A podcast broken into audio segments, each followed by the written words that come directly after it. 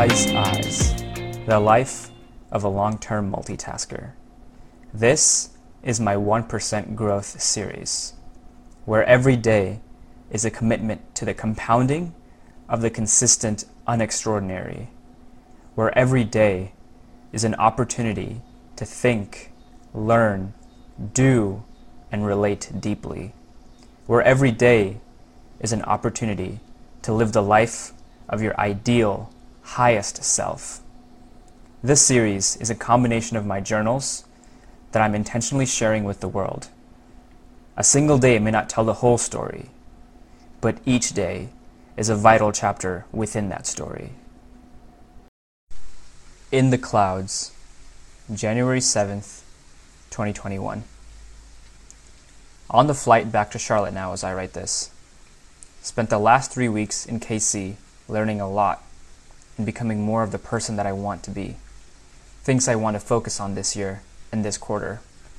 I can already sense some minor but tangible shifts regarding those issues. I plan on posting this as my first blog post, so I'm really excited to start that project as well. Kicked off recording my vlogs, so we'll edit them in batches weekly and release them a week after they were recorded. The planning project came to an end, obviously, and I was actually kind of sad because I had really involved myself in it. I almost didn't know what to do when that was done, lol. Of course I did, though, since I'd planned it all out. But it was bittersweet, yet extremely exciting to move from the planning phase to now the execution phase.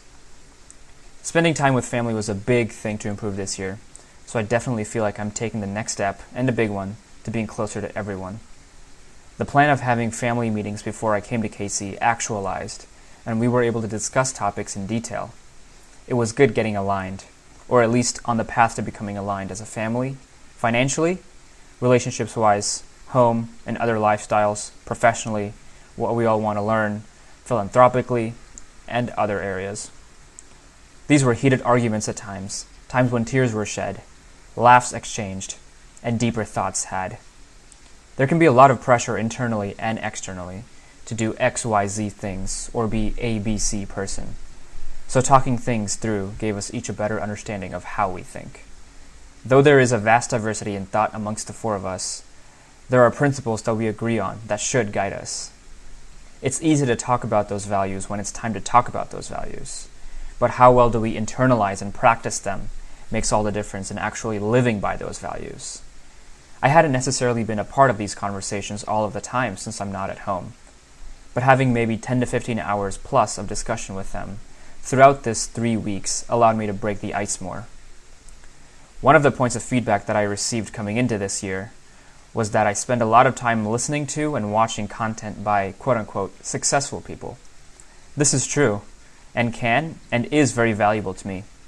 But they said that I should also take time to learn more about my own friends since they have insights and provide value just as much, if not more, as these successful people.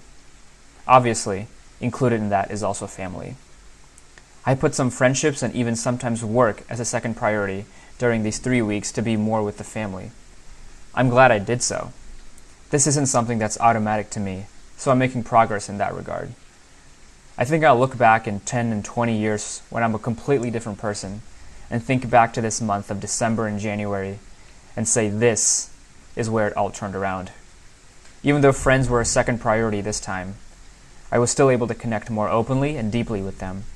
Something else that I'm emphasizing this quarter slash year.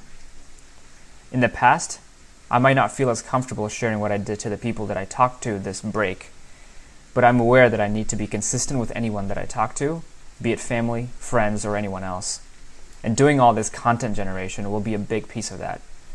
I don't need to share the exact same details with everybody, but I do need to have the same underlying principles and values while recognizing my assumptions and beliefs about why I want to share and act one way with one friend and do so differently with another. It's a long journey, but definitely a worthwhile one. I also learned so much in the three books that I finished here Still actually need to review my notes and debrief from them in the coming days and weeks to really understand, internalize, and practice the ideas, concepts, and topics discussed in those books. Don't worry, readers. I'll post the books I've read along with my notes of them on my website at some point, so you too can perhaps connect with something or be inspired. After reading The Count of Monte Cristo recently, I almost relate exactly to Edmond Dante. Everything before I moved to Charlotte was Dante's normal life, about to be wed to Mercedes. Then the pandemic hit. I moved to Charlotte. He gets imprisoned. Up until now, I had been experiencing life here and there, but without a purpose and a mission. The first X years of Dante's imprisonment. Then now, Dante discovered Abbé Faria and was learning so much from him. That's me now. He tells Dante of the riches that are there in the Isle of Monte Cristo. Most other people think he's crazy or naive, but he wants to get there. I know all the spiritual, financial, emotional, professional, etc. riches that are available to me, but I must continue learning to reach that island. One day, I'll have a master plan that I'm architecting. Of course, instead of driven by vengeance, I will be driven by love and compassion. And of course, Charlotte is not a prison, but just the environment where I'm learning about myself and all the possibilities out there. So in 10 or 20 years, I'll look back at these three weeks in December and January and realize this was the moment I discovered Abbé Faria and the possibilities of life.